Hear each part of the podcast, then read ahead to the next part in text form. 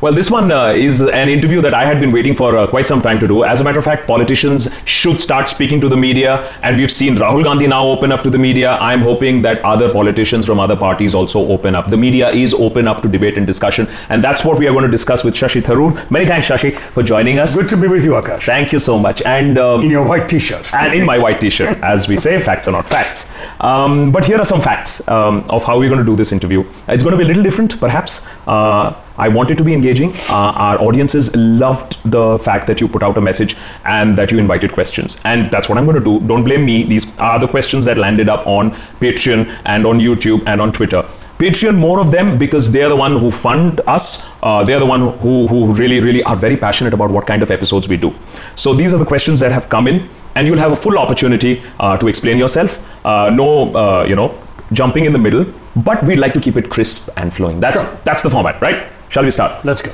Okay, so let's start with a weighty issue. Uh, what happened in a temple? Apparently, you were weighing yourself uh, uh, with No, sugar. being weighed. Uh, you were I being was weighed. being weighed. Uh, so there is a question from Devnath who says, "What really happened? Uh, the, did the balance break? Because Shashi is rather becoming a Falstaffinian uh, kind of a person. So, so, so, what really happened? Uh, yeah, well, I mean, the fact is that uh, my mother was saying that she's lived to the age of 83 and never heard of a thulabharam breaking.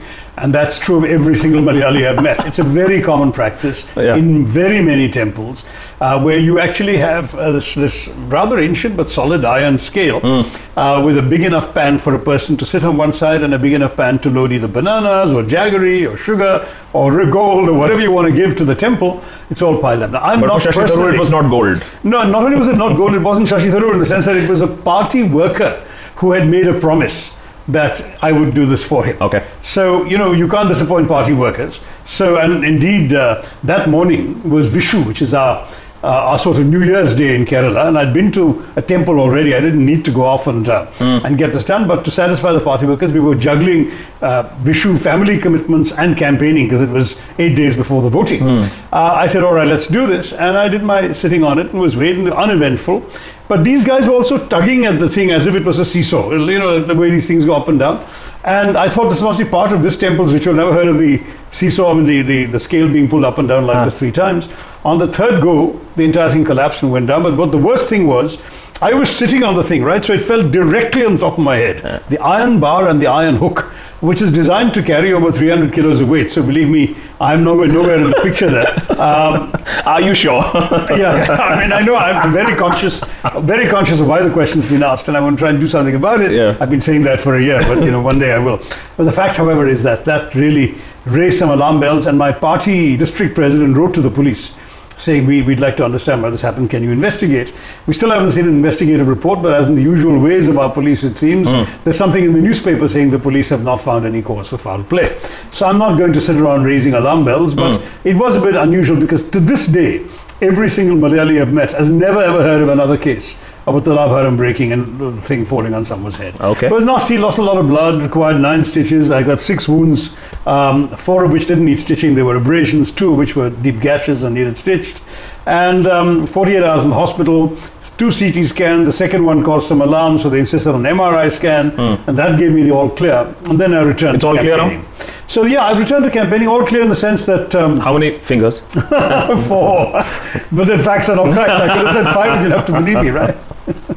Okay, so let's get the big question out of the room first and foremost. Uh, this is topic of all drawing room conversations, and every reporter and even a satirist has asked this question: Who's winning? What's happening? Uh, so, what's your sense? Uh, Rahul uh, Gandhi gave an interview recently to NDTV, and he said that there is an internal survey of the Congress. Also, first three rounds after that, they are very confident that they're winning. What is the Congress's estimate at this point of time? Remember, this is being recorded. It will be played after the elections also. Okay, that's fine, but are you going to play it before the phase on Monday? Because I'm seeing you on a Sunday where we've got Yeah. four phases under our belt. yeah. And I can tell you that all the reports we're getting after four phases, including from journalists, it's not just internal Congress uh, sources, uh, as well as people who've campaigned on the ground, uh, uh, neutral observers, editors who've called me and chatted to me, every indication, or let's say the overwhelming indication, is that um, this BJP government is history. We're looking at some major setbacks for them, including in places they didn't anticipate, like Maharashtra, where it looks like they're going to lose a majority of the seats. Uh, and um, certainly Kerala, we see a clean sweep pretty much for the UDF.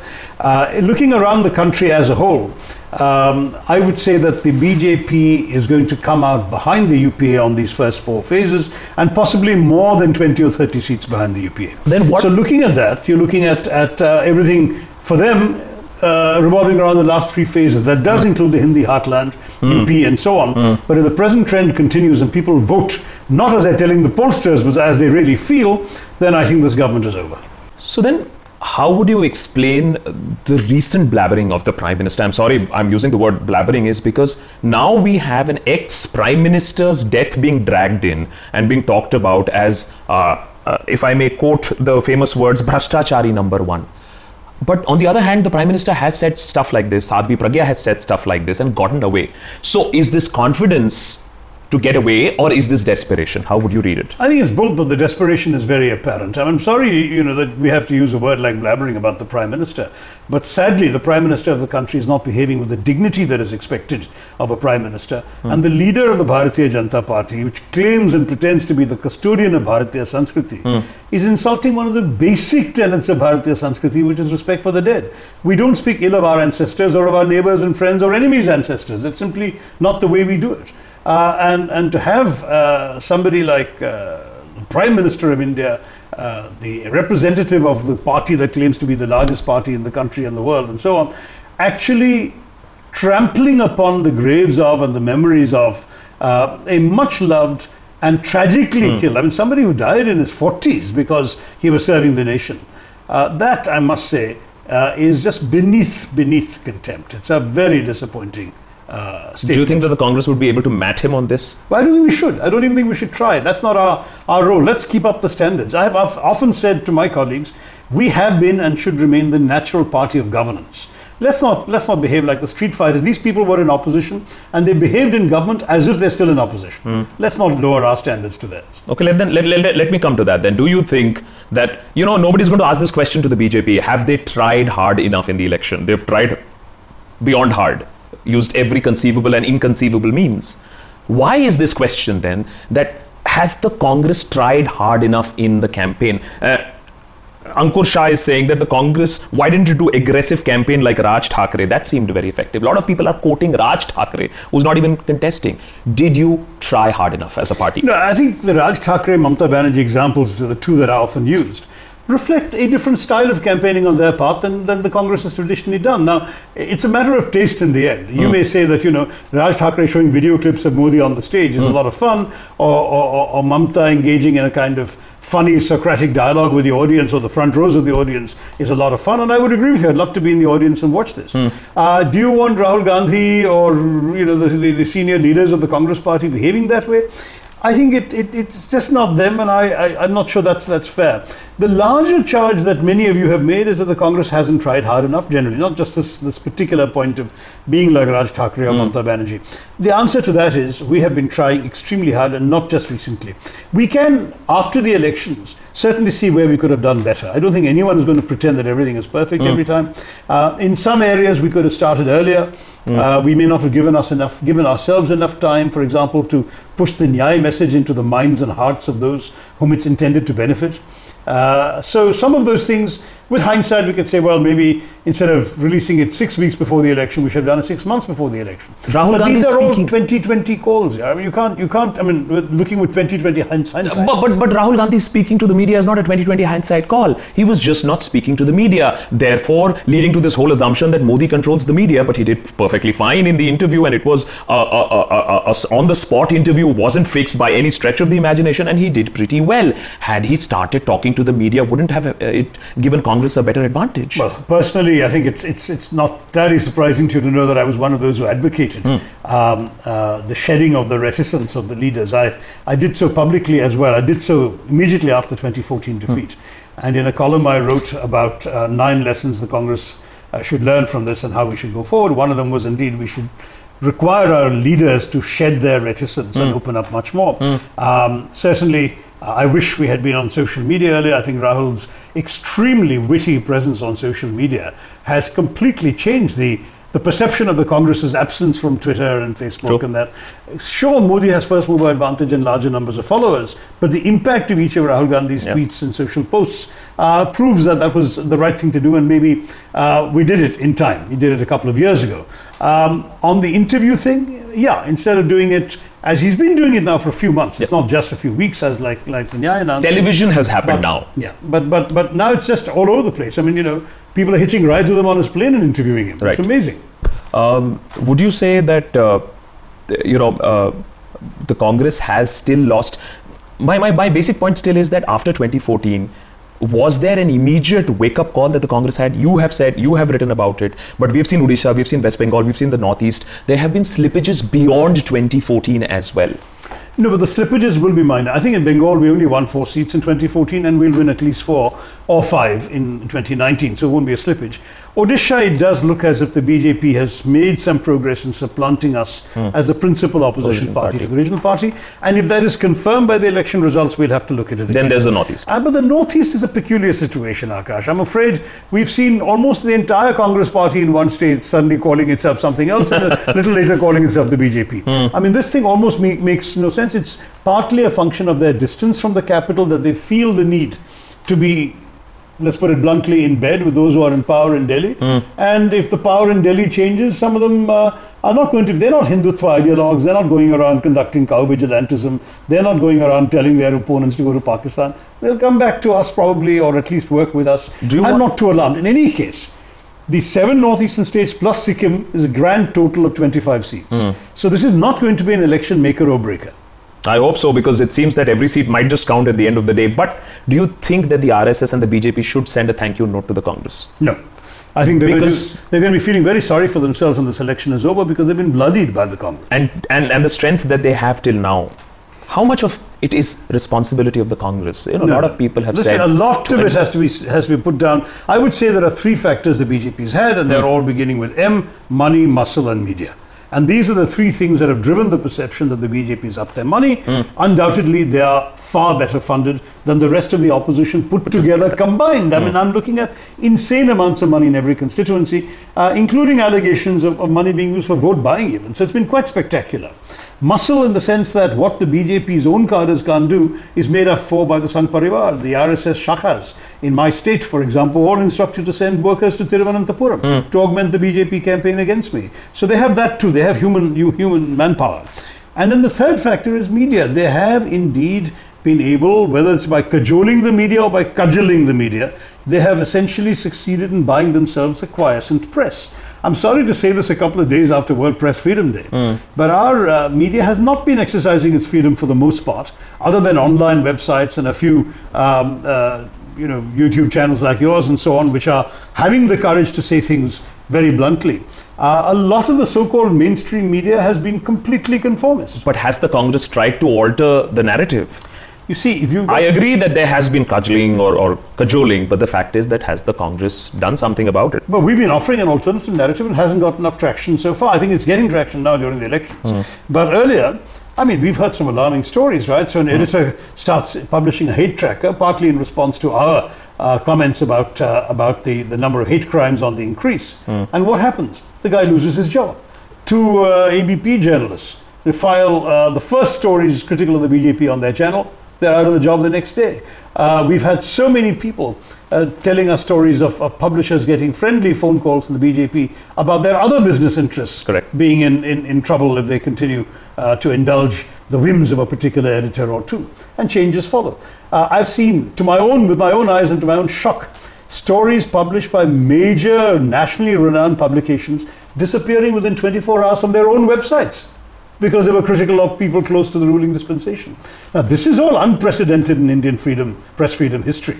And if this can happen in these five years, I'm reminded of, uh, of Mr. Advani's famous comment after the emergency the press was asked to bend and they chose to crawl. I think that's exactly what we witnessed again, for the most part, with honorable exceptions, for the most part. And those are the three things money, muscle, uh, or manpower, and media. That's it. Now, the biggest allegation that is made uh, for Congress uh, in this election is about alliances. Did the Congress act as a big brother, or was the Congress acting very pricey with a lot of uh, allies? Uh, the left in Kerala, the Aam Aadmi Party, uh, SP, BSP. I know Rahul has addressed this issue, but shouldn't the Congress have been a little more big brotherly and said this election is about democracy and saving it and not expanding the Congress party? What's it? No, I think we were trying to strive a balance between those two things. We can't completely disappoint the party workers who've given their all for five years while we were theoretically languishing in the wilderness. Uh, at the same time, we do have uh, an election to win, and that requires partners against the behemoth that the BJP is. So um, the balance had to be struck, and as you know, in some states we struck it very successfully. In Tamil Nadu, in Karnataka, in Maharashtra, in Bihar, no issues. Okay. In other states, there were local factors. I mean, let's face it very bluntly. In UP, it was Mayawati who didn't want the Congress, not the Congress that didn't want to join the Mahagathbandhan. It's, it's a well-known fact. I think it's uh, it's wrong to put the onus on us. In Kerala, the left is our biggest enemies um, in, in state politics. There was no question of them wanting an alliance with us. Their, their, their comment that Rahul Gandhi should not have contested against them there was utterly bizarre. They're contesting against us everywhere. I mean, even in, in Trivandrum, where the BJP was seen by the media as my principal rival, the left was a very potent force and may yet beat the BJP into third place. As far as uh, AAP is concerned, I think Congress went the extra mile. They really extended the talks as far as possible, but the perception was that the AAP actually had demands in other states, which was not the deal. The deal was in each state we create our own reality. For example, NCP is opposed to Congress in Kerala and in Gujarat, Right. and is with Congress in Maharashtra and in Delhi. I mean, you just have to see that a party has a national presence, but also has a presence in various states and will have to conduct itself according to its interests in each state. Okay. So the Congress has an interest in Delhi in stopping the BJP through even conceding a majority of the seats to AAP, but it doesn't have an interest in three or four other states in giving AAP seats it wouldn't otherwise win. What's Congress's opinion on people like Prakash Raj, uh, people like Kanhaiya Kumar? They, they are standing up for democracy. These are both people I know, have met, have appeared on stage with, and think very highly of. Personally, um, you just have to, to, to look on YouTube at our interactions to know that my regard for both of them is very high, and I'd be very privileged to serve alongside them in Parliament. But we have a parliamentary system where parties matter. Prakash Raj chose to be an independent. He never came and said, I'd like to join the Congress and be your candidate. He might well have been considered. But by choosing to be an independent, he put himself beyond our reach. We're not going to not have a candidate there. Similarly with Kanhaiya, he is and was already in his JNU days a member of the CPI party. Now, if his loyalty to the CPI is that important to him, then obviously we have to look to our own party interests. For us, who we already had a coalition in Bihar, if we needed to have the CPI join that coalition, give them that seat, other parties who are allied with us would have had to agree. So let me make it very clear this was not a Congress decision that Kanhaiya Kumar uh, should be facing an opponent from our Gathbandhan. It was a Gathbandhan decision. Other parties had strong views. But has, has the Congress actually gone out of its way to get in fresh blood? Every other day there is a news of somebody joining the BJP. Good or bad, I mean, let's put that aside. But they are actively getting in more and more people. I don't see too much about that of the Congress. No, first of all, a lot of the people are joining are frankly people who are uh, sort of disappointed ticket seekers leaving our party. I'm not sure you can necessarily call them fresh blood. As far as our party is concerned, um, we are relatively reluctant to reward uh, opportunism. In other words, if somebody says, I'll come to the Congress if you'll give us a ticket, otherwise I'm staying in my party, or they say after they've been denied a ticket by their party, now I'd like to come to the Congress, um, obviously we think two or three times. First of all, because they've opposed everything we've stood for in terms of the values and principles of the party, and second, because the party workers have taken insults and abuse from them in their previous uh, role, Okay. are suddenly be expecting us to go and work for these guys. So there's a lot of careful thought given to these things. I think there will be a less than a handful of people uh, who have come from parties critical of us who we've taken on. And because that message is there and the fact that we're not that easy to just leap into and get a place, unlike the BJP, um, perhaps people feel less incentive to come. It's not the same as saying there's no fresh blood. I can tell you, I run the All India Professionals Congress, and we've had four or five thousand professionals with no prior involvement in politics coming in, and they've been active in these last couple of years, and particularly now, many of them are active in campaigning for, for the party as well. So you've been so effective in campaigning. You've you've been around the place. Why is it that we don't see Shashi Tharoor campaigning all over India for the Congress after your elections are done? First of all, my elections were later than usual. The first two elections, I was, um, I was uh, in the first phase. Kerala was the first phase. This time we were in the third phase. In the last election, the party did ask me to campaign, but they saw me for their own judgment as somebody more suited to the metropolitan area. So I campaigned last time in Chennai, Kolkata, Bangalore, and Bombay.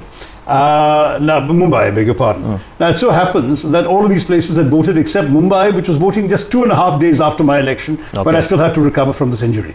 So I was asked whether I could go to Mumbai. I couldn't in their time frame. Okay. Um, now, uh, I'm the first to admit that I'm not necessarily the best fit for the party uh, standing on a stage in rural uh, Hindi heartland states. Okay. I mean, I can, I can certainly speak a modest amount of Hindi, but they've got people with far greater resonance in those areas, and so they haven't asked me. I'm not offended, and uh, I don't think any of your questioners needs to worry that I'm in any way distancing myself. I'm going to campaign effectively through social media, through interviews, through the mainstream media Okay. when they're willing to talk to me, and I've been doing that. I mean, I came in from Kerala two days ago, and I've already given six media interviews, and you'll see some of them out in the next few days. So, I mean, I am trying to get the message of the party across. It's not only on the on the political stage that you can campaign. So your ability to communicate, your ability to elucidate is very well known.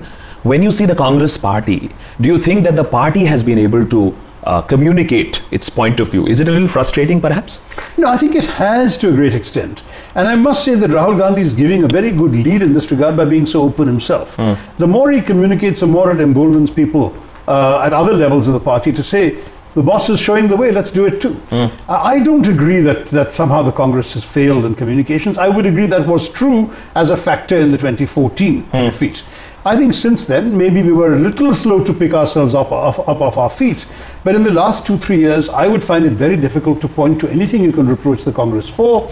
We've had a very active uh, communications department, a very active social media presence. Uh, we've had a leader who's speaking openly. Uh, we've had people like, um, uh, you know, senior ministers who were, were former senior ministers in our government who were not seen as necessarily, uh, uh, shall we say, they were, they were seen as somewhat reserved when it came to talking to Really? the media. They've all been out there now as Congress MPs and talking. So I think you should now take, take things, um, we should move away from the old narrative that the Congress is not But the narrative that has been built is Hindu khatre mein hai. Congress hasn't done anything for the last 70 years. Have you been able to counter these narratives? I think so. I mean, frankly, it's such a laughable narrative Hmm. that you know this country has around for four thousand. Hinduism has been around for four thousand years. That uh, that Hindus have been around, uh, even those sort of very conscious of their identity, under several centuries of non-Hindu rule, whether it's Islamic or then British colonial. Uh, it's been uh, 72 years since independence, and suddenly with a Hindutva government in, in power, they say Hindu khatre mein hai. It seems a slightly uh, a pathetic sort of argument to make because they, then the only people putting Hindus in Khatra are the ones who uh, perhaps their own party is in Khatra more than anything else. Now, in terms of narrative building, one of the things that one ha- notices is that while Congress got Chokidar Chor Hai, and I think it really pinched the BJP, uh, but it was a reaction to the whole Chokidar business that Modi had started. And then they, of course, hit back with Main bhi Chokidar, etc., etc. But has the Congress been able to create its own narrative? And if yes, what is the narrative? In 2014, it was Vikas for Narendra Modi. What is the narrative for the Congress? Berozgari has been a major thing. In fact, there was an attempt that I was personally not very enthusiastic about to match their social media practice of putting Chokidar in front of their names by many of our followers putting Berozgar in front of their names. But we're not the kind of party that says every um, every every Congress leader should do that, and many of us didn't. But I will say that um, that, that that that unemployment really, really has been brought to the top of the nation's agenda by the Congress Party. Farmer suicides, farmer debt, farmer problems, top of the agenda by the Congress Party. And if you look at the Rafale deal, no one talked about it before Rahul, Rahul Gandhi raised it in Parliament. He has now really made sure that people in the country are aware there is not just dal mein kuch kala hai, but dal hi kala hai, kali hai. That's the situation with, uh, with the Rafale. So, all of these things are initiatives of the Congress to place before the nation realities that the BJP was trying to obscure with its campaigning. With the Berozgar campaign, even if that had taken off, does the Congress have answers for Berozgari? Yeah, if it we've, comes uh, we've got some in the manifesto, which I would commend you to look at. We've got some very specific job creation ideas and identified seven or nine sectors in which we will specifically concentrate our efforts in the initial period. And that's essential because um, a general statement that we need skill development, the BJP, as you know, has even set up a Ministry of Skill Development, which has failed, failed spectacularly to skill anybody. So, what we need very clearly is a much more targeted, focused approach. We've got very skilled economists working on all of this, and we're going to be within the first few months rolling out very specific pilots in these key areas, uh, which I think the way in which Rajiv Gandhi brought in two or three national missions. There was the water mission, there was the telecoms mission. Um, this kind of uh, focused mission approach on job creation is what you're going to see out of the uh, Rahul Gandhi government. from from the communication of the Congress to the communication of the BJP, which is obviously fabulous. I mean, that's one thing that they definitely do well, perha- perhaps do well.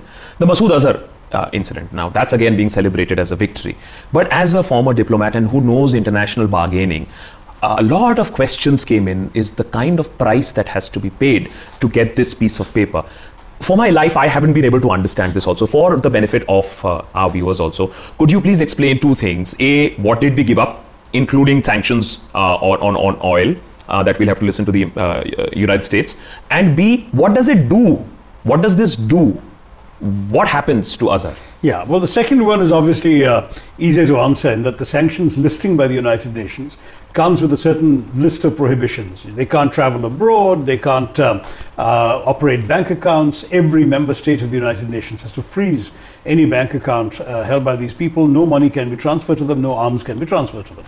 But we all know perfectly well that in the past as well, whenever people appear on this list, they uh, suddenly cease having bank accounts, but various people around them operate bank accounts instead, and various people do their bidding for them. Hafiz Saeed being a very good example, who is on the list already.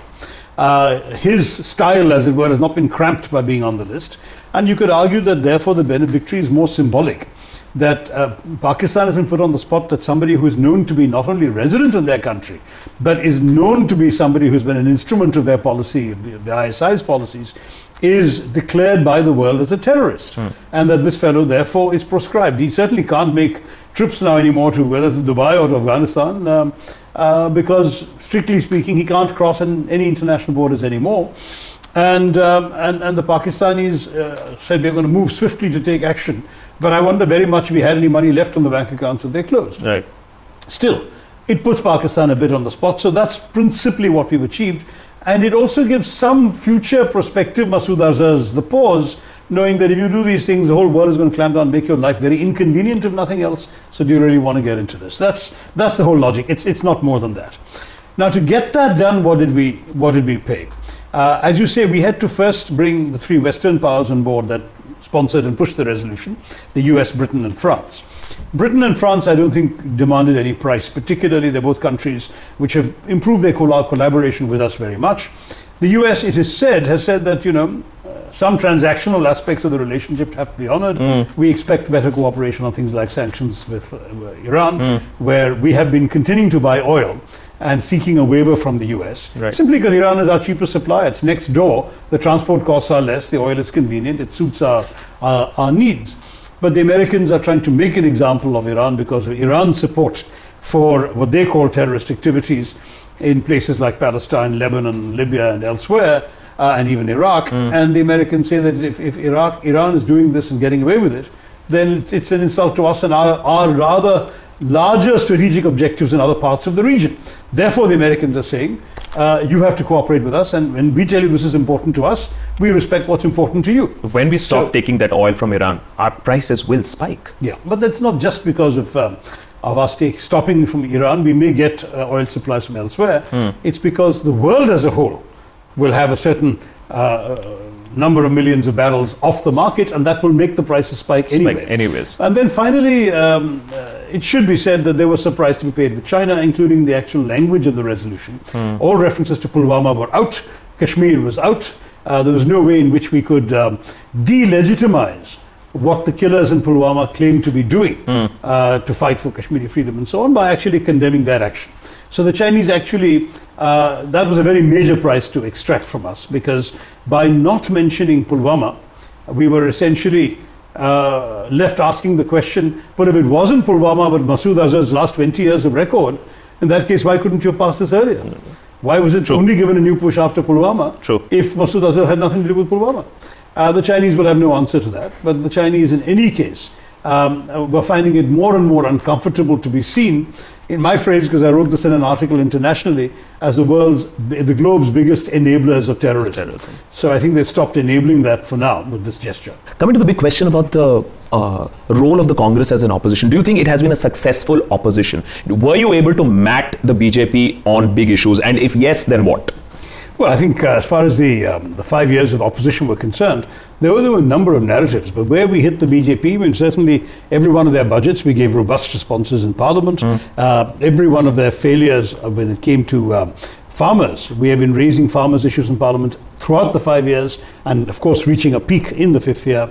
Uh, we have. But you uh, could not get them to reveal how many farmers committed suicides in 2016, 2017, 2018. But they can be a good guess from the media accounts. The media, if somebody sits down and goes through the national media, you'll get numbers which indicate that this is actually uh, a record breaking level of farmer suicides. I think the worst we'd had in the past was something like 11,000 or 17,000 a year. Hmm. And uh, we've crossed that because there were certainly media accounts suggesting that two years ago it had peaked at 23, but it continued beyond that peak. Been more stories. So. Why do you it's a think sad that, story? Why do you think? I mean, there is a linkage between demonetization because 2016 provisional, 2017 and 2018 disappears. Why? Why couldn't the Congress have put out a figure, a notional figure, challenging the government to come out with its own figures?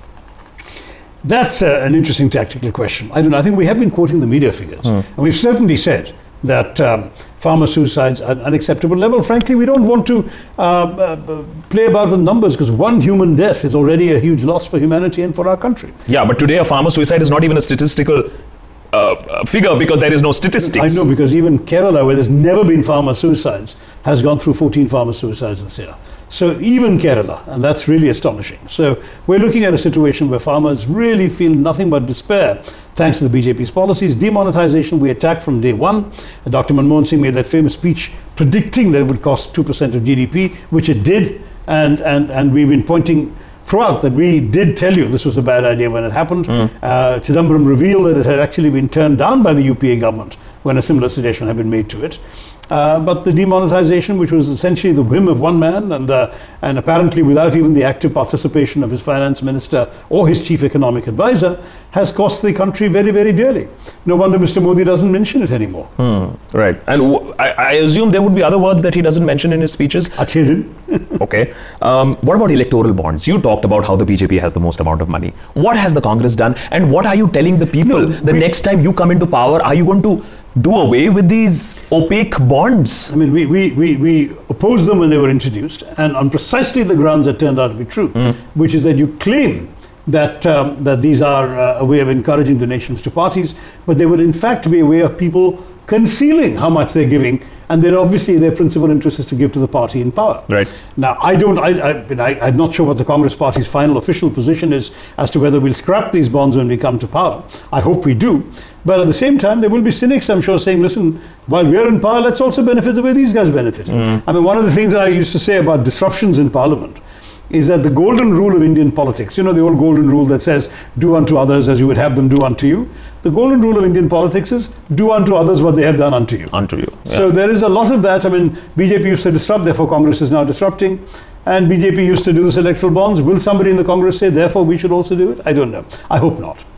here is the biggest uh, complaint that I got in the questions that I got, and I'm sure you, you you deal with it also a lot. When the critiques of the Congress party say that the problem is not really of the party, uh, the the natural ruling party, the problem is the name, the family, the nepotism. How do you handle that? I mean, Rahul Gandhi has been asked this question a lot, and he said, "Well, this is how it is."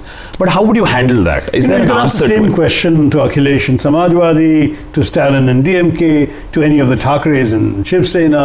Uh, I mean, the fact is that this is somehow part of the political culture of India. I mean, let me hmm. tell you very frankly that if there were a free and fair democratic election within the Congress party, amongst Congress party workers, Rahul Gandhi would win hands down against any Congress leader you can Why would you say that? It's simply the truth. I talk to Congress workers. They want a Gandhi Nehru uh, person heading the party. They feel that in many ways this gives them a sense of, uh, of belonging, of identity. It reaffirms the past values the family has stood for, the sacrifices they made for the nation. And at the same time, you know, the Gandhi family hasn't been anything like Mr. Modi's one man show or uh, uh, Shatrughan Sinha put it one man show and two man army. Uh, Congress party really behaves like a genuine mass based army. The leadership is consultative. Rahul Gandhi uh, is a collegial person to work with, talks to you, gets your views, uh, makes up his own mind after hearing other points of view, is receptive, is accessible. Uh, one gets very much the sense that it's also a different style of leadership. That you have one man who's the hero on the white stallion with the upraised sword, cantering dancing, I know all the answers, I'll solve all your problems. And we've seen how well that's failed to work out in the last five years. And then you've got this other guy who says, uh, comes on foot and says, Look, I don't know all the answers. Mm. Maybe I don't even fully know all the problems, but you tell me what's bothering you. Tell me what's, what's the big things that are upsetting your life, and I will come with a deep bench strength of experienced, qualified, able people who will work with me and you to solve the problem. Now, this is a better alternative um, than focusing on issues of whether a particular position in the party is occupied mm. by a member of a particular family. That is the fact, but what the party stands for is far more important, and how that leadership is exercised Consider is this far fact. more important. Consider this fact. Had it been a Shashi Tharoor, a Priyanka, a Rahul, a Pilot, all sitting on the stage saying that we will lead India, a five, six member front team, would that have more impact? No, but that's also unrealistic because you know the fact is that you can't have this sort of traveling caravan going everywhere. Rahul Gandhi is in a different state every single day, addressing mm. different rallies, mm. um, and it, it's better that you spread these resources throughout the country and they all campaign where they can make the biggest impact. He is the president of the party. There's no reason to try and hem him in or, or, or dilute his impact. He's actually grown enormously in popularity and in stature okay. in the last couple of years that he's been president. And I am very, very convinced that we don't have anything to worry about on that score, as the results will demonstrate in a short while. Who's the Amit Shah of the Congress party? Well, at the moment, I would say there is not one Amit Shah because uh, Amit Shah is the president of the party, and Narendra Modi is not and has not been. Whereas in opposition, you don't have a prime minister yet, so you have a president of the party. That's if Rahul Gandhi tomorrow adorns a political role, then who will be? My, my, my, my point is very simple. The, the, does the Congress realize that the BJP is this behemoth, as you are saying also, is because there is a very clear division of power. There is Amit Shah, the party, the Narendra Modi, the Prime Minister. Can Rahul Gandhi counter both? That's the question. But don't forget, Akash, we had exactly the same division of power in UPA. You had Manmohan Singh, the government, Sonia Gandhi, the party. Hmm. And the same thing is happening, uh, I'm sure, if we come back to power again. Hmm. There will be one leader for the party and almost certainly another leader for the for the government. Shashi Tharoor as the Prime Minister. No, I didn't say that at all. There's I'm so Rahul many, Gandhi as Prime Minister. There's so many people who say that. Uh, well, thank you very much. I'm flattered, but our country doesn't work that way. Rahul Gandhi for Prime Minister and somebody else for party president looking after the organization is what I would expect. As you said, Narendra Modi has an Amit Shah, Rahul Gandhi will need an Amit Shah. Mm. Uh, somebody, I hope, mm. who will do better in many ways. But the fact is that um, this is a call that the Rahul Gandhi will make and not me or you. So okay. why do we ask, why do we discuss it? Okay. Um, the question of soft Hindutva keeps propping up, and your book was also seen as an attempt uh, to, to, to, to practice a bit of soft Hindutva or to regain some lost ground. What is the party's position as far as Hindutva is concerned, and of course the Hindu religion is concerned? It's absolutely clear. The Hindu religion is a greatly respected, revered religion for four and a half millennia, and as far as many of our members are concerned, including Rahul Gandhi himself and me, we are practicing Hindus who respect the faith. Mm. Hindutva has nothing to do with Hinduism. It is a political doctrine born out of the same currents of the 1920s that gave the world fascism and Nazism and other things, which died out elsewhere in the world but survived in the form of the Hindutva ideology in India, was always a fringe ideology attracting 2 3% of the vote, two seats in parliament as late as 1984, mm. and then has seen a surprising, for many people, rise in the last 30 years. Now, in these 30 years, it's become a force to reckon with, and in the last five years, it's been the government of the country. But Hindutva, as a doctrine, completely misses the point about Hinduism. Hinduism is a religion that deeply respects difference. Swami Vivekananda said, I am proud to speak in the name of a religion that has taught the world not just tolerance, but acceptance acceptance of other ways of worship, acceptance of other faiths, mm. acceptance of other truths. So he would say, Ekam Sat Vipra Bahuda Vadanti. There's only one truth. Your way of reaching that truth is as valid as my way. It's the opposite of what Hindutva stands for.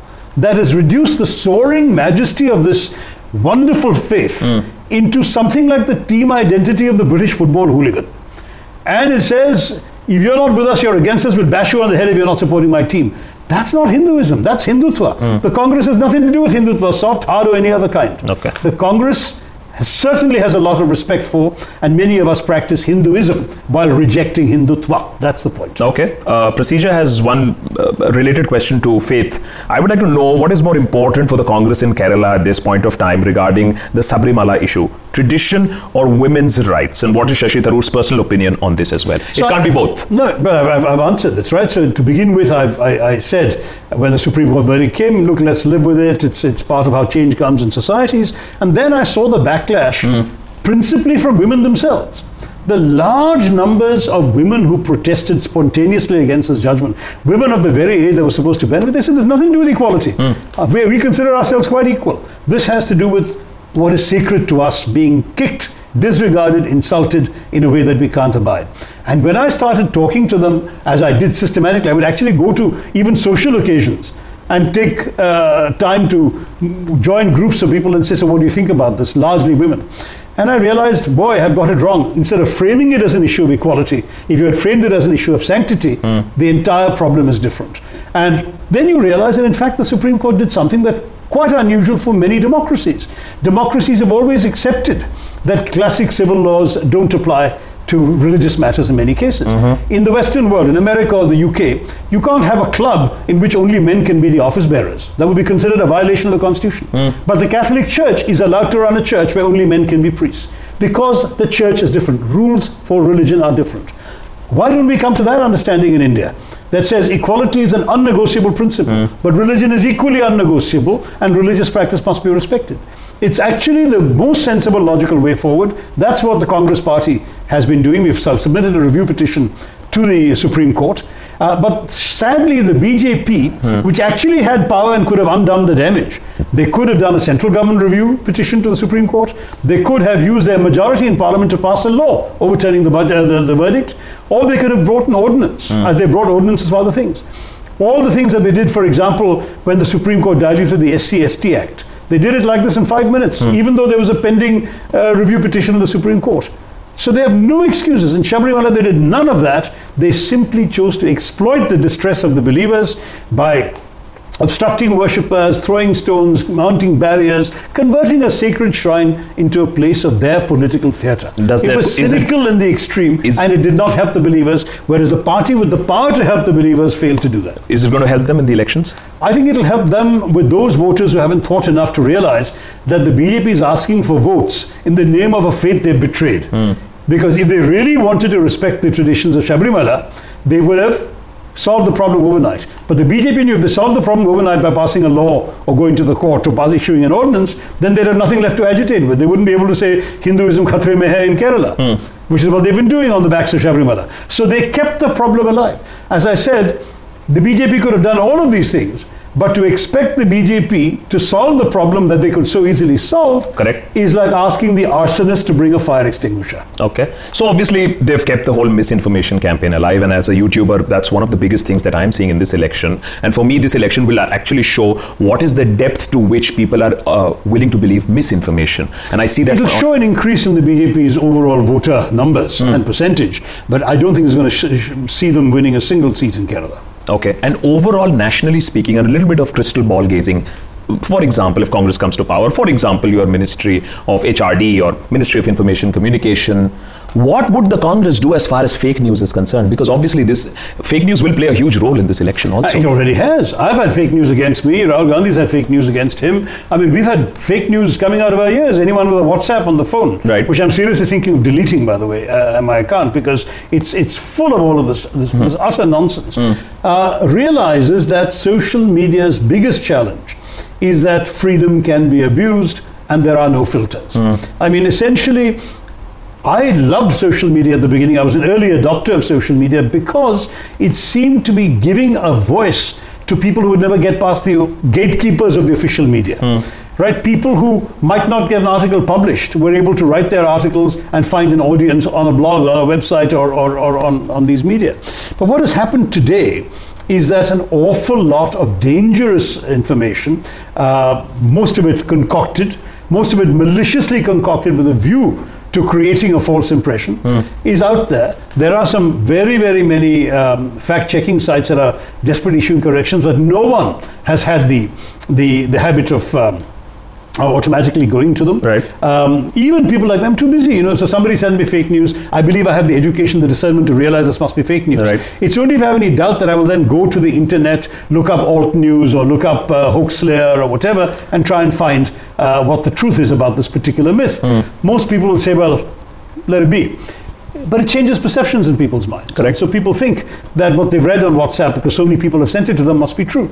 Now, I don't know, I mean, can we pass a law, for example, I think it requires serious consultation with the social media companies. Can we require them that every single claim has to be accompanied by uh, a link to a, a, a fact-checking site? Right. Um, I don't know. I mean, they're, they're just. Uh, it bothers me. I mean, that may be impractical because of the zillions of messages going around. So maybe what we should do is we should make it mandatory for all of these, um, all of these uh, uh, social media providers. If you're providing uh, a forum, you also have to issue to every user on your forum a link uh, to three or five top uh, uh, fact-checking sites. So you've you've had this whole episode of the whole Sunanda Pushkar episode, a lot of allegations being made against you. Where does it stand now? Have you been able to surmount those allegations? Where does the case stand? Off? surmounting them on social media is almost impossible. Just turn on my Twitter timeline, and you always find uh, a few trolls, usually with Chaukidar on their names, saying abusive things. That's unfortunately uh, what, what, our, what our social media in many ways has been reduced to. But on the actual case, um, the police, after three and a half years of seemingly reaching a conclusion there was nothing to investigate, surprised everybody, including me, by filing a, a, a, a charge sheet uh, in the courts saying that there was a suicide and I am guilty of, I should be charged with abetting suicide. Now, I think this is absolutely preposterous because from what I've seen, there isn't the slightest shred of evidence that there was a suicide in the first place. And secondly, nothing that I've done comes anywhere close to the voluminous documented evidence uh, in the courts as to what constitutes abetment to suicide. So, as far as I'm concerned, uh, this is pure uh, harassment, but we are fighting it. The lawyers are doing their bit. The uh, police, perhaps uh, for whatever reasons best known to themselves, drag their feet in providing all the documents, copies of all the documents that they had told the court they intended to produce. Um, and so, until legible copies were given to us, the case kept getting postponed and postponed. Uh, then Mr. Swami comes into the thing demanding the right to be heard. Why? Who is he? What is his connection? Uh, this is not a, an individual uh, whom uh, my lawyers feel have any right to be doing this, but the judge has to rule on that. Once all that has been cleared out of the way or answers found in all of that, then only will an actual process of framing charges in a court begin. So I'm afraid it's not over by a long chalk. It's just gone on and on for now uh, a year since the police made their shock announcement, and nothing has moved. Final question: Where are you going to be on the twenty third? in Tiruvananthapuram with my people. I mean, there's no question in my mind. I've been there both times, 2009 and 2014. Uh, and I must say that, you know, since you asked this question, in 2014 it was specifically used by my rivals who went door to door saying, how can you vote for this man? He murdered his wife. They've not tried that stunt this year that we've heard because they realize that even fake news has a sell-by date. You know, the shelf life of fake news starts running out after a while. So I just have to learn to bear it and, and, and wait for it to pass. Uh, but it's been, it's been tough. It's been tough, particularly watching the distress of my mother, who, um, when all this happened, was pushing 18, now is past it, and is, is really often reduced to, to very acute distress hearing these things being said about her son and the family on the basis of absolutely nothing whatsoever but the malice of some people. But we will overcome this too shall pass, as the saying goes, and I have absolutely no doubt that this preposterous charge will be dismissed in a court. And then, as far as the election results are concerned, I am confident that the people of Thiruvananthapuram, judging by everything we saw during the six week campaign, the feedback we got on voting day from people, I think we are going to enjoy once again the confidence of the voters of Thiruvananthapuram. And I'll be back again on your show after the elections to talk about. All right. Pleasure speaking to you, Shashi. Thank you, Akash. All right, so that's Shashi Tharoor, and he's promised me that after the elections, when he's going to be in a little better of a situation right now because campaigning and, of course, the incident, uh, he's, of course, a little worn out, and, of course, the man has been traveling a lot. But after that, Bhakt Banerjee will also be back with Shashi Tharoor. He's promised us, so we'll see you then. Thank you.